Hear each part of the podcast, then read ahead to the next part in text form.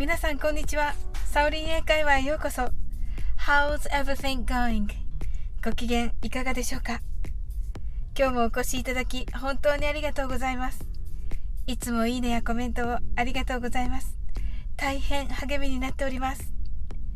この番組はお好きなことをしながら耳だけこちらに傾けていただく聞くだけ英会話をコンセプトにお送りしています。ゆったりと気軽な気持ちで楽しく聞いてくださいね。昨日のクイズにご参加ありがとうございました。イギリス人にとっての薩摩とは何かが問題でしたが、正解の方がいらっしゃいます。実は私はイギリス人からこのことを聞いたので、コメント欄の皆さんの方が私よりずっとご存知で驚きました。では、答えは何でしょうか ?What's the answer? The answer is oranges. はい、答えはみかんです。私のイギリス人の友人は、Satuma is tiny and sweet oranges と言って親指と人差し指でアルファベットの C のような輪っかを作る動作をしました。私が知っている日本のみかんより一回り小さかったのですがおそらく勝手な憶測で桜島小みかんだと思います。どうでしょうか？クイズに参加してくださったなおさん子育てパパさんかおりさんみきさん。みきさんの2人のお嬢さん。403本当にありがとうございます。正解の方おめでとうございます。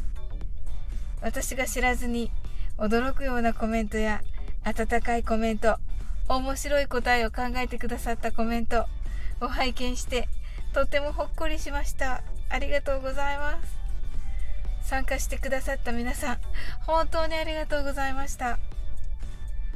海を渡った日本のみかん今でもイギリスの皆さんに愛されているのですね。さて皆さん海外という英語は何でしょうか？Foreign countries という言葉が有名です。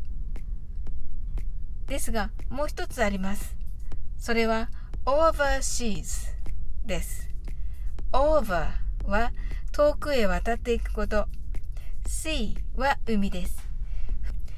Seas と複数形になっていますので、7つの海と言われる世界中の海を指します。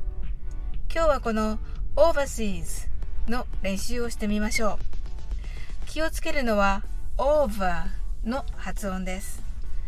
v の時に下唇を軽く噛んで歯の間から息を強く吹いてください。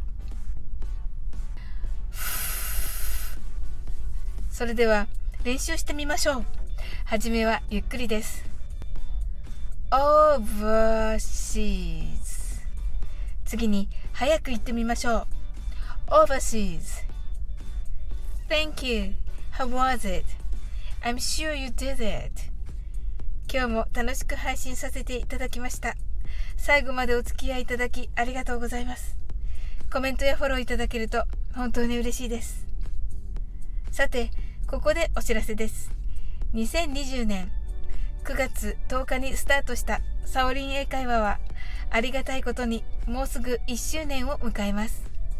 9月10日は仕事で深夜になってしまうので別の日に感謝祭をさせていただきます。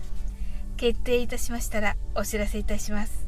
また去年スタイフを9月にスタートした人たちは9月組と言われています。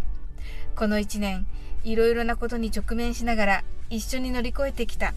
そんな9月組の皆さんをお一人ずつサオリンカフェにお招きして楽しく過ごす予定です。今のところ日にちが決まっているのは2名ですが詳しい日程はもう少しお待ちくださいませ。